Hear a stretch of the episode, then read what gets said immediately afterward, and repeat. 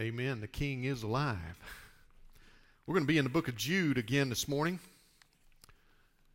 Jude, 25 verses. The book of Jude. So if you'll turn there, let's stand together as we as we read just a portion of it. We're going to begin with verse 5. This is Jude 5.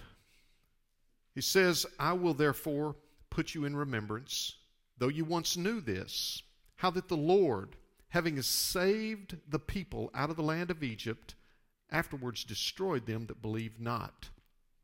Verse 6 says, And the angels, which kept not their first estate, but left their own habitation, he hath reserved in everlasting chains, under darkness, unto the judgment of the great day.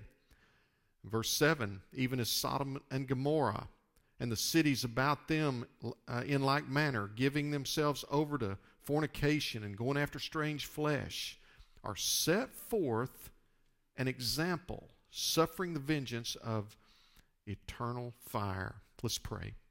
Lord, thank you that you give us your word, and there are things that you certainly want us to remember.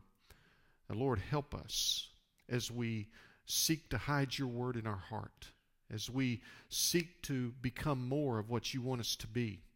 Lord, would you bless our time this morning? Would you have your way in this, uh, this very service? And that things would be done just exactly like you want them done. And we pray that you would receive all the glory. In Jesus' sweet name, amen. You may be seated. Now, I've entitled the message, uh, part three, Jude part three, the battle belongs to the Lord. And so now that's very important that uh, we understand that no matter what we face, the battle belongs to the Lord. Now, let me tell you, first of all, uh, I'm going to be here tonight. I have, uh, uh, Brother Bill has given me a night off over at uh, in Sulphur, but right after the service this morning, I have to leave and uh, uh, head back over. I'm having lunch with Pastor Lutzer. Many of you knew that he was he was preaching in Sulphur this uh, this morning, and so my wife and I are having lunch with him, and so I'm going to have to leave right after the service and dart out. I normally like to stay right back there and shake everybody's hand. That's important to me. And so Johnny's going, brother Johnny's going to take my place out there this morning, and so.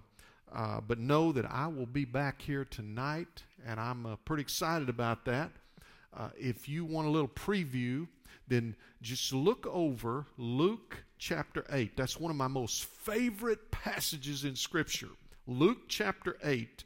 Uh, we're going to be looking at some things in, in that passage. But over the last couple of weeks, we have been in a study of Jude, what I consider a valuable study a, uh, a, a very, very important book, as they all are. But sometimes these shorter books, as we've as we've uh, mentioned before, can go unnoticed.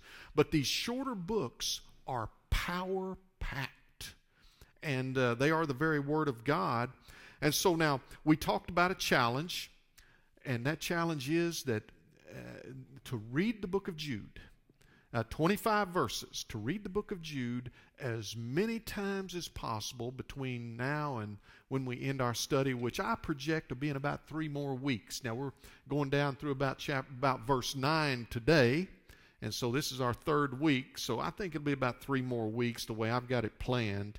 Uh, but not just that, but to, I want to challenge you to memorize the entire book of Jude. Now, 25 verses, and you can do that. You can do that. Um, and, you know, I, I want to say this it's not so that we can puff up and say, well, we got the whole thing memorized. That's not it.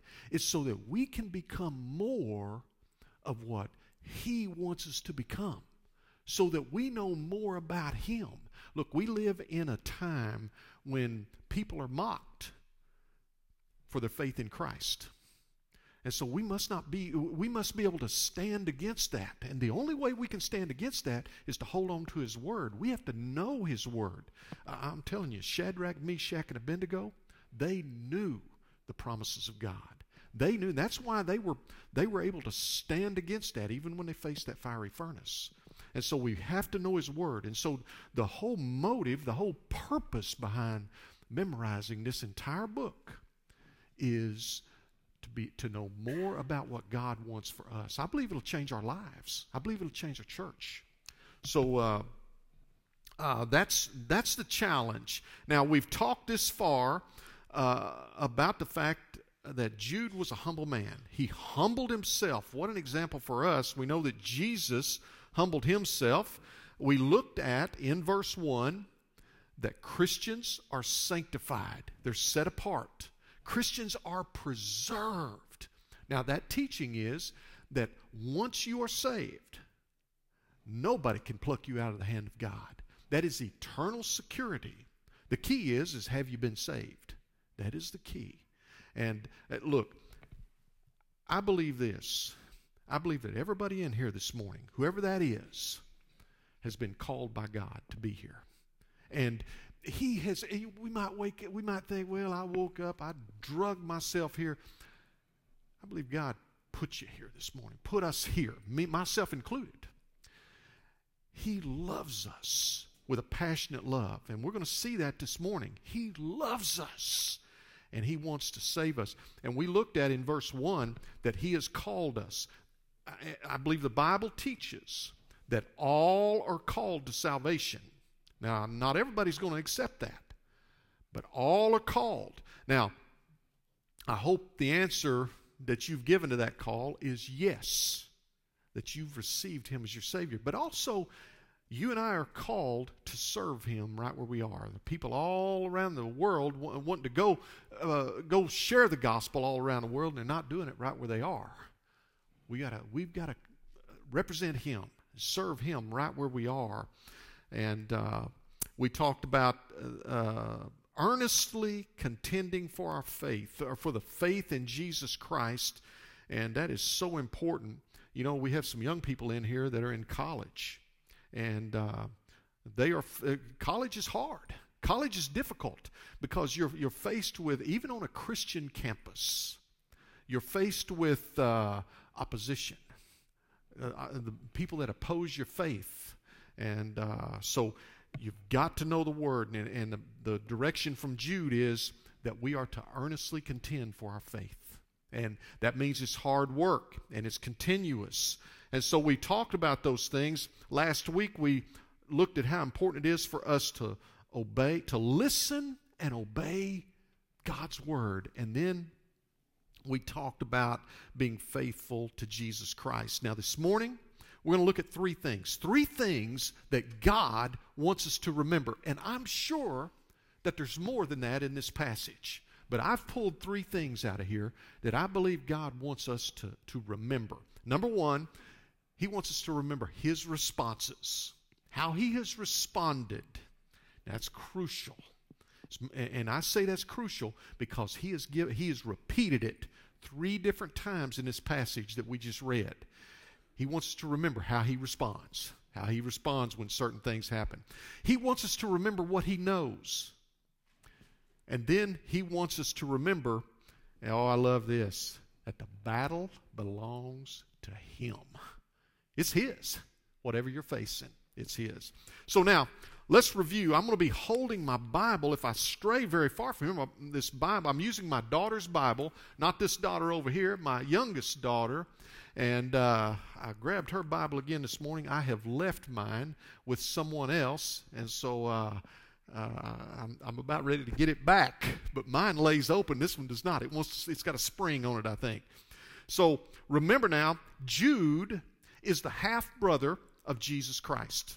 Now, we, we, we believe that, scholars believe that, uh, and we know in those, in those passages in Matthew chapter 13 and in Mark chapter 6, he's called Judah. He's even called Judas. But we've put that together along with the fact that in verse 1, Jude says, I'm the brother of James. Now he calls, he, he mentions his own name, and then he says, I'm the brother of James. Now, James was the half brother of Jesus Christ. And so Jude humbly, instead of describing all about himself, he says, Look, I'm the servant of Jesus Christ. I'm the brother of James. And now, uh, most of the English translators, Bible translators, have, instead of putting Judas or Judah on the title of the book, they put Jude so that there's no confusion with uh, maybe this, this one was written by Judas Iscariot. No, that's not it. It's by the half brother, I believe, the half brother of Jesus Christ. Now, we know that from verse uh, from verse three, he's he was intending to write to them about something else, about the common salvation. Okay, we're all saved through Jesus Christ. It, let me put it that this way: if you receive Jesus as your Savior, if you admit your sins, believe in your heart that God has raised him, the God the Father has raised him from the dead, and that he lives today, and he does. And then you confess him, you call upon him as your Savior, and you confess him as Lord. The Bible says you will be saved. That you, I did that when I was 12 years old. And so that's how we're saved. We're saved through Jesus Christ. That's what Jude was going to write to these people about. Whoever this church is, but God changed his mind. Or let me say that God changed what he he uh, what Jude was to write, and we can see that in verse three. And so Jude, verse three, is a very important example about listening to God and then following through. Too many times in my life, I've listened and then I've thought, you know what?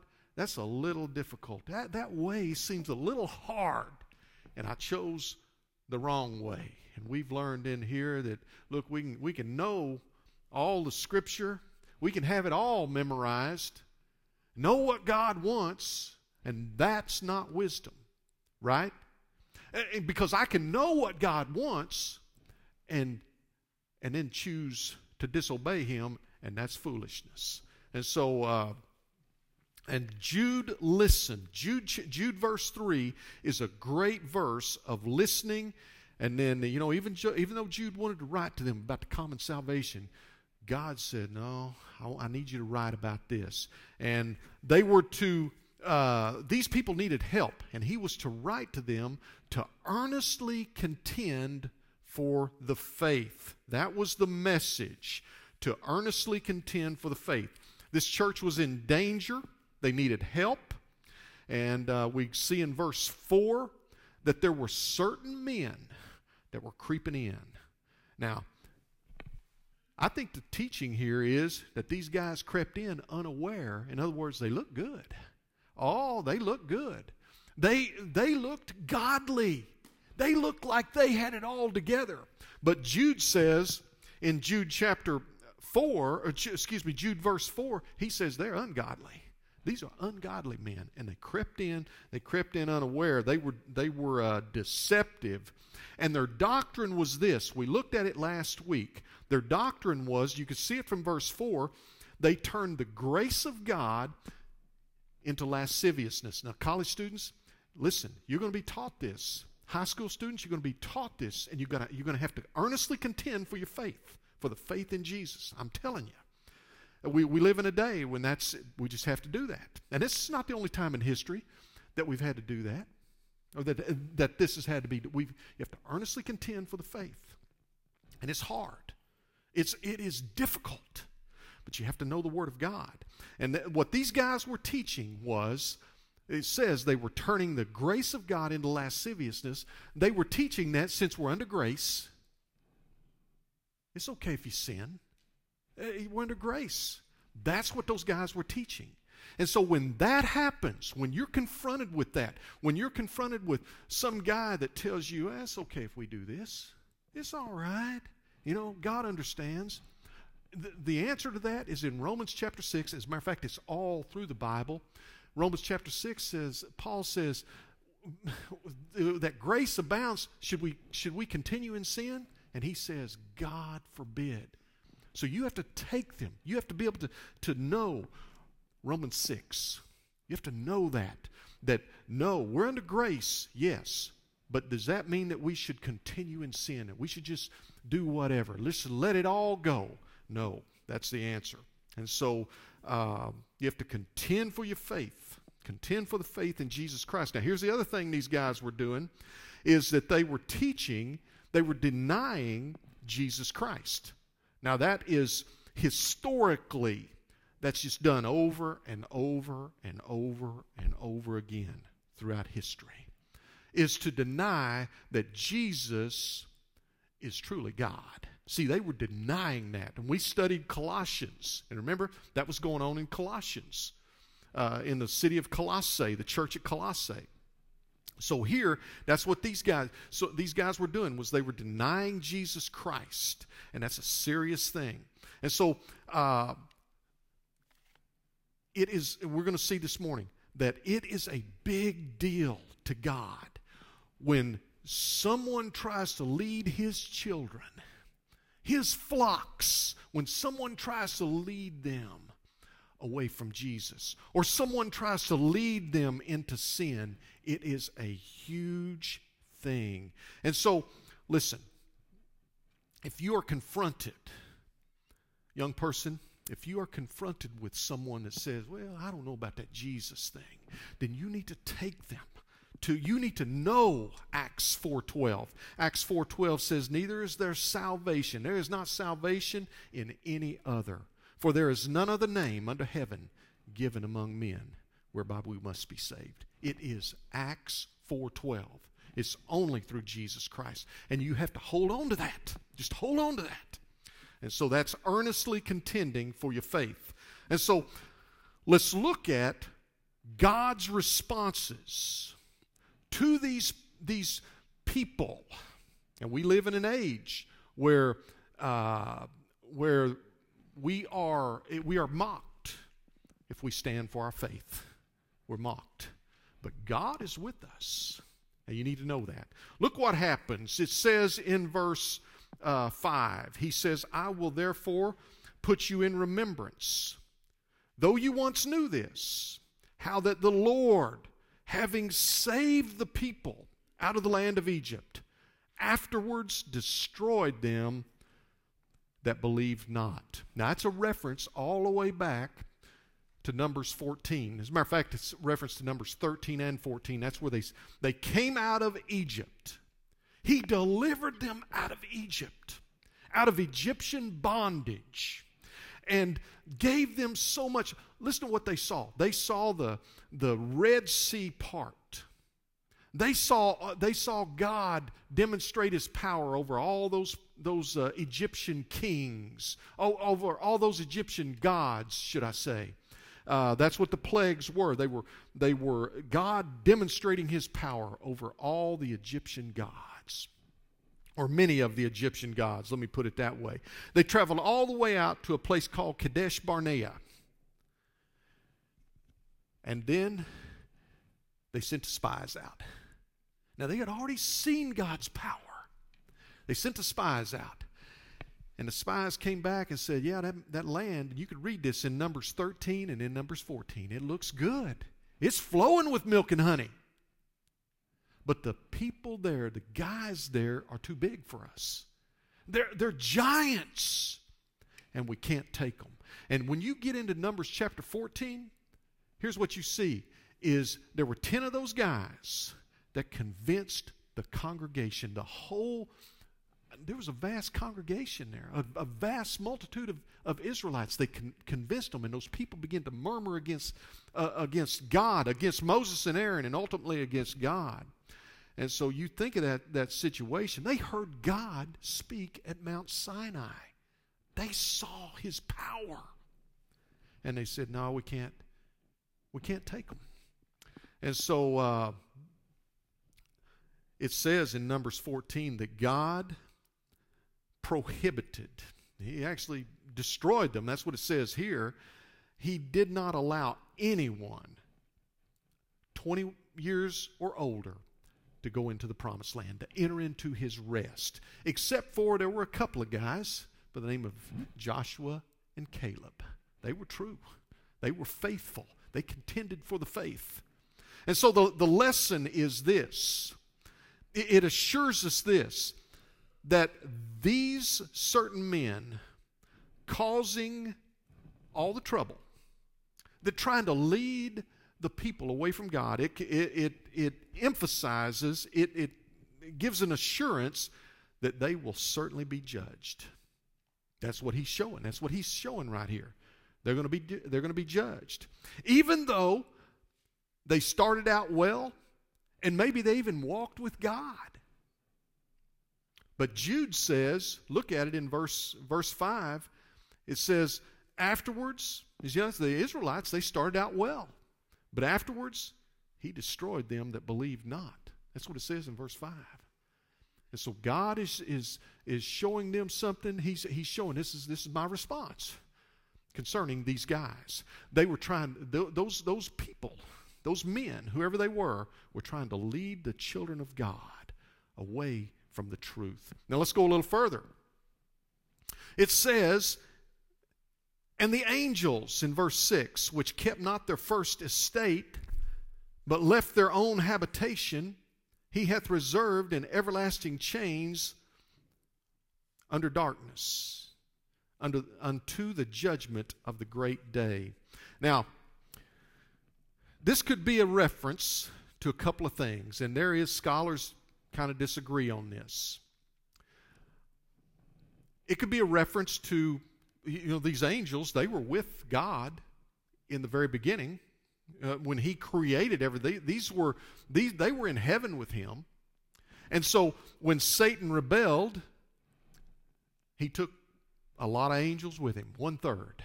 So a lot of them got cast out and so it could be a reference to that time but i personally don't think so can i prove that no but I feel like it's a reference to another time, and that is in Genesis chapter 6. You might write that down. In Genesis chapter 6, it says something like this. I'm going to paraphrase. This is right before the flood. It says that the sons of God, that's a reference to the angels, I believe, were, uh, were having uh, inappropriate contact, I'll put it that way, with some of the women. And how they were able to do that, I have no idea. But that's what the Bible says. And it was bad. And God looked around, and all he could find, I mean, the wickedness was, was rampant. And he found Noah and his family. And he destroyed everybody else. But I, I have a sneaking suspicion that it's a reference, that this reference to angels is a reference to uh, that Genesis 6 passage. And here's why I believe that. If you look on down, look at verse 7. It says in verse 7, even as Sodom and Gomorrah. Okay, now, see those two verses are linked. So, Sodom and Gomorrah, there was some inappropriate uh, sexual relations going on. And so that tells me that verse 6 and verse 7 are linked up, and, and verse 6 dealt with some inappropriate relations. And that's what was going on in chapter 6 of Genesis. Nonetheless, what God has done is He has chained down some angels. Even as we're in here this morning, uh, we're studying Jude. The Bible says that there are angels that are chained down. Now, there are some on the loose right now, and we call them demons. Now, Satan's on the loose, but he, he can't be in more than one place. But his little demons, they're, they're all over the place. They can only be in one place at a time, but there's a multitude of them. But there are some angels, demonic angels, that are in chains as we speak this morning. And so here's the lesson it assures us that these certain men, See, it's in the context of these certain men that have crept in and they've crept in unaware that they will be they will uh, be judged. They're causing all the trouble. They're going to be judged no matter what their spiritual status has been. Maybe they maybe they initially were walking with God. These, these angels, they initially were in the presence of God before Satan sinned. So it assures us that these men are going to be judged. Same as the previous lesson of verse 5. Now look on down, and it mentions verse in verse 7, it mentions Sodom and Gomorrah. It says, Even as Sodom and Gomorrah and the cities about them in like manner, giving themselves over to fornication and going after strange flesh. We know that refers to the homosexuality as sin.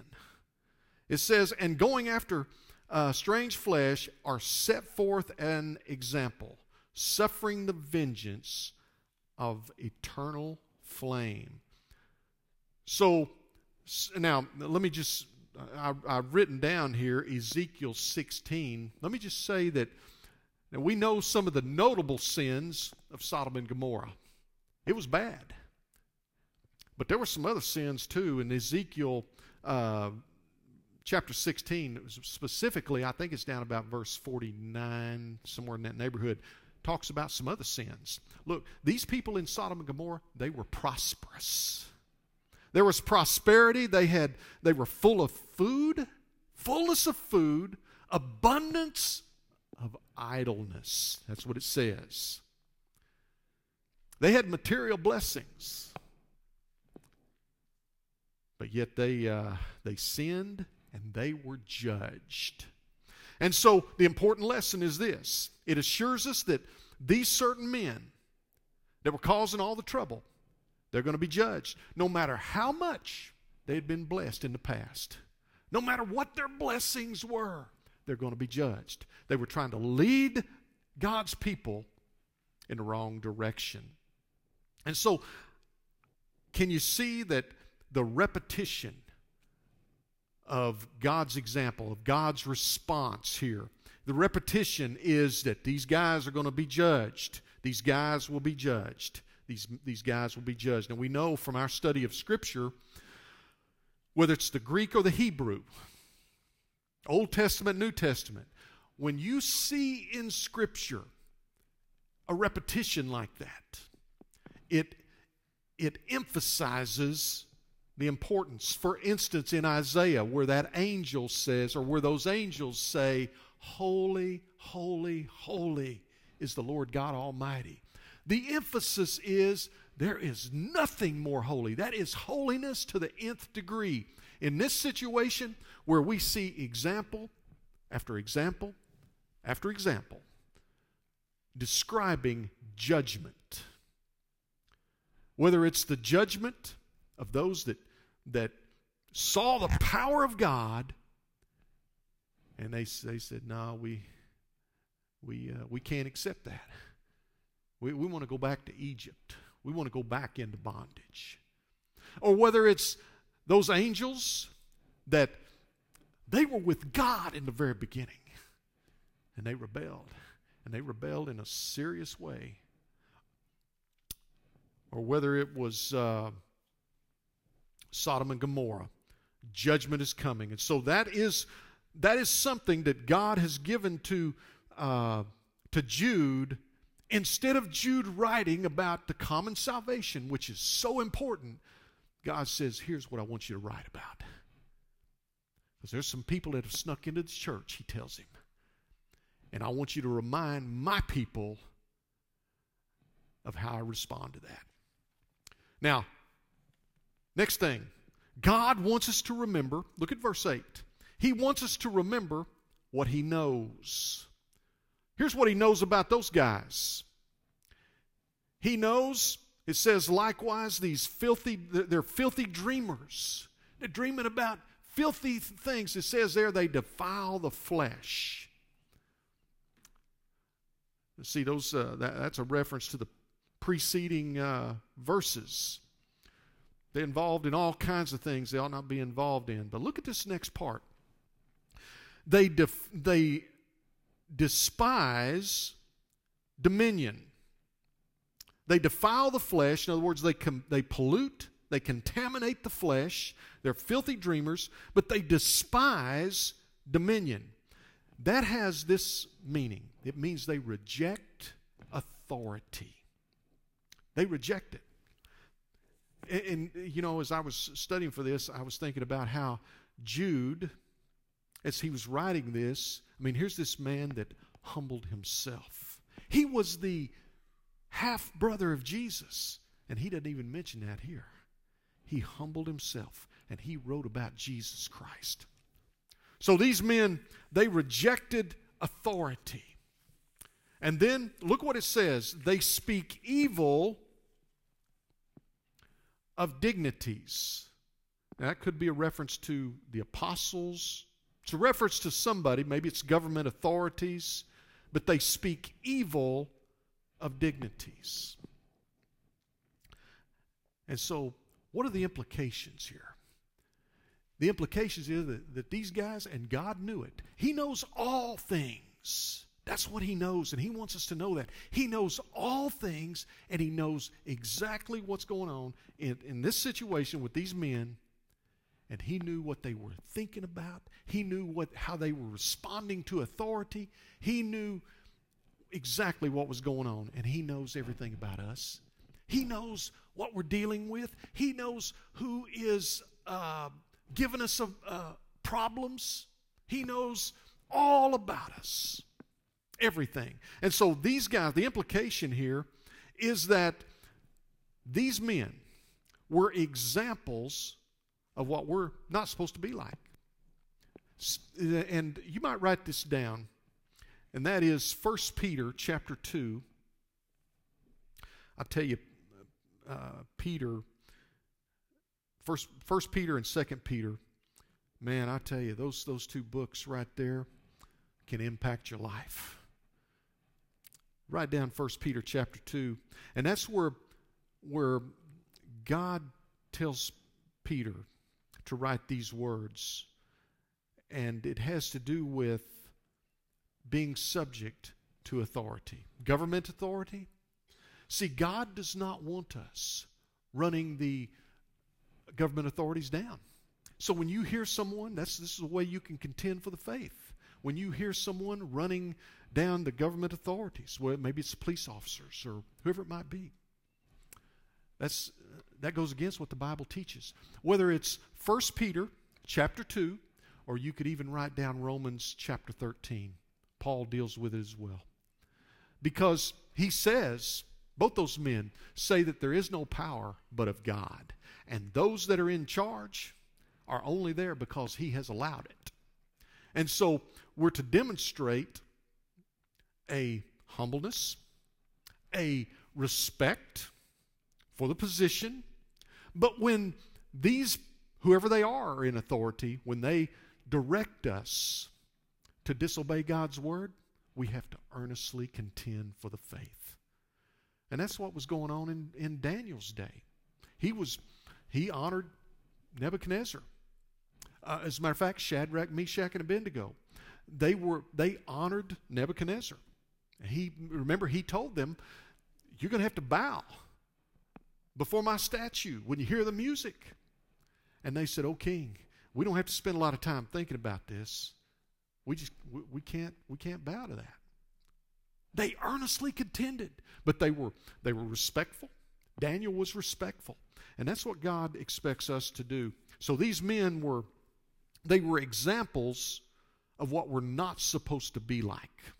As a matter of fact, I, I was when I was studying for this sermon, I was thinking about this stockbroker that I used to know up in Shawnee, and kind of the uh, the uh, all the, the things that were said were that hey, okay, go find out what what he says and do just the opposite and you make money. So, what these guys were doing, we look at what they were doing and we need to do just the opposite what they were doing. Now, let's look at the last one. God wants, God wants us to remember how he responds. How he responds to these that, that crept into the church and they tried to pull God's people in the wrong direction. See, that's happening today, all, all around the world. He wants us to remember his response. It's a big deal. It's a big deal. God knows, he, he wants us to remember what he knows. He knows everything about us. He loves us. And He knows that we're sinners, and He still loves us. Now, that sin is a big deal. And we could see that in this, this passage. Now let's look at uh, let's look at verse 9. It says, Yet Michael, the archangel, when contending with the devil, he disputed about the body of Moses. Excuse me. And he disputed about the body of Moses, durst not bring against him a railing accusation, but said, The Lord rebuke you. Now, Jude is known for this. He is known for these obscurities from the Old Testament. And we're going to run into a few more here uh, next week, over the next couple of weeks. This is one of those obscurities. Nowhere else do we know that there was a dispute about the body of Moses. Right here is where we find that out. There was a dispute. We, we know that uh, Moses died. He was not able to go into the promised land, but the Bible says he, he just went off and died. He got to, he got to look over into it, but, just, but right here in Jude, we learn that there was a dispute. And, you know, some of these, uh, the angels being chained down, see, that's one of the obscurities of the Old Testament. And so uh, we see this brought out in Jude. But it says, Michael, the archangel, when contending with the devil. So here's Michael. That's the, the archangel. That, that means a, one of the lead angels. He is, he's in charge. There are hierarchy of angels. And he's, he's not just one of the small angels. He is, he's a leading angel. And he's contending with, with the devil. And so you can see here that uh, these men, these certain men, they're going to be characterized as lining up with the devil. And God's people is lining up with Michael, the archangel. Michael stands, he stands in stark contrast to these men back up in verse 4. And it says he, he was disputing about the, the body of Moses. Satan probably wanting to take the body of Moses and destroy it. Because we know that uh, that body is going to, I believe anyway, that in, we get over and over in Revelation, it's going to be used. He's going to come back. We know about the trans, Mount of Mount Transfiguration, the Mount of Transfiguration. See, Satan's wanting to destroy that, apparently.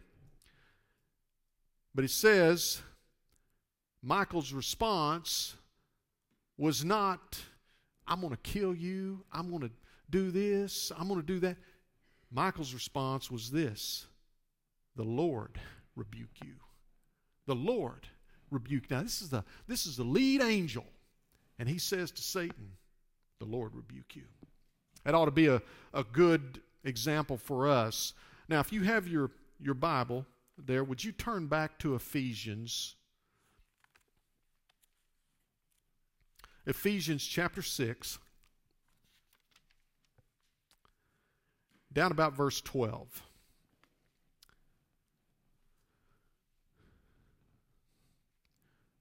Ephesians 6, verse 12. It says, For we wrestle not against flesh and blood, but against principalities, against powers, against the rulers of the darkness of this world against spiritual wickedness in high places. Now, that's a reference to the division, the hierarchy of angels. And the Bible says we war not against flesh and blood. You may be in here this morning, you may be thinking, well, that person next to me, he's, he's my problem. And I'm going to tell you, that person sitting next to you is not the problem. That person at work is not your problem. Because the Bible says, and we, we can just hang on to it. The Bible says we don't we wrestle not against flesh and blood, but we wrestle against something else. And so the problems that you are facing, whether you're a student in here or whether you're a senior saint, the problem is not some person. Because we don't wrestle against flesh and blood. It says that. But against principalities, against the powers, against the rulers of the darkness of this world, against spiritual wickedness in high places. That's the problem. That is your problem. And that is my problem. Okay, that's who we wrestle against. Oftentimes it's played out in the flesh. But see, that person that you're wrestling against, they need to know Jesus. They need to know Acts 4:12. See, they need they need to see you representing Jesus. Because they're not the real problem. Your husband, your wife, they're not your children, they're not the problem. See, that's what we have to to remember. We have to remember God's word and to when we're confronted with that and we find ourselves in the middle of this trial, then we have to earnestly contend for the faith. And a part of that means we have to remember I'm not, I'm not really wrestling against flesh and blood here. There's something much deeper. It may be played out in the flesh, but we wrestle not against flesh and blood. Let's go back over to Jude. See, let's read verse 9 again. It says, When Michael, the archangel, when contending with the devil, disputed about the body of Moses, he durst not bring against him a railing accusation. But he said, The Lord rebuke you. Here's what we have to know is whatever we face, these people at that church, whatever church that was, and we don't know for sure. The Bible doesn't tell us. We can speculate.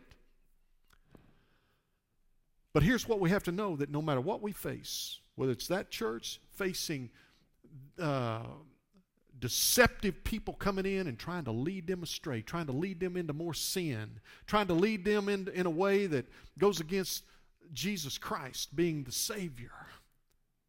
Whether it's that or any other problem that you face, the ultimate solution is this the battle belongs to God. And that's what he's trying to tell these people. You're facing this situation, and here's how you respond the Lord rebuke you. That's how Michael responded. The Lord is in control. That's what you have to keep in your mind. The Lord is in control. He knows what I'm facing. Second Peter, oh, I, am telling you now, you read First Peter, you read Second Peter, it'll change your life. Second Peter, it's chapter 4 and verse 12. It says something like this Don't think it's strange, the fiery trial that you're under. You remember that verse? Don't think it's strange because you're facing some fiery trial. God knows exactly what's going on in your life. The battle belongs to God. And how do we respond? We respond by earnestly contending for the faith. We respond by just waiting on God. Here's what we have to do every decision we make in these hot situations or whether they're when they're not so hot we make our decisions based on eternity that's crucial now we, we make our decisions based on eternity not based on the immediate uh, future. So when we're put in this, this hot situation, and maybe it gets so hot that we might even become a martyr. See, that's how that happens. You're convinced of what God says. That's where Shadrach, Meshach, and Abednego were. For all they knew, this was over. We contend, earnestly contend for the faith. We hold on to what the Scripture says and we hold on to the fact that the battle belongs to God. And until, when you're in that hot situation, and there may be some in here in hot situations right now, until you get direction from God, then you just hold firm. You just stay firm right where you are. See, now I'm preaching to myself because too often in my life, when it got a little hot, I might try to cut and run. But that's not God's way. We've come through James, and we know this. When the, when the heat is on, and we're in the midst of the trial, we got to let patience have her perfect work. Just be patient. Just be patient. Be patient. See, God knows what's going on. And the most important thing He wants us to know this morning is the battle belongs to Him. It belongs to Him. Let Him fight your battle for you. Now, let Him direct you through the hot spot. We just have to earnestly contend for the faith. Let's stand together. Lord, you know every heart in here. You know every situation that's going on. Lord, you know those that that really they love you. And you know those that are playing games. Oh God, I pray that you would you would touch the hearts of every person. That you would pull hard on those that haven't turned their life over to you. And Lord, I pray this morning they would receive you as their Savior if they haven't already, that they would rededicate their lives to you. Lord, would you do a powerful work?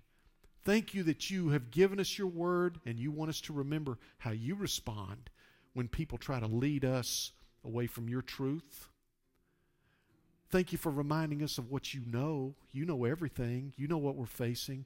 And thank you for reminding us that we war not against flesh and blood. That's not what the real battle is. And but the battle belongs to you.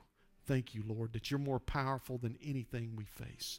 Would you have your way this morning in every heart, every heart, in Jesus' sweet name? Amen.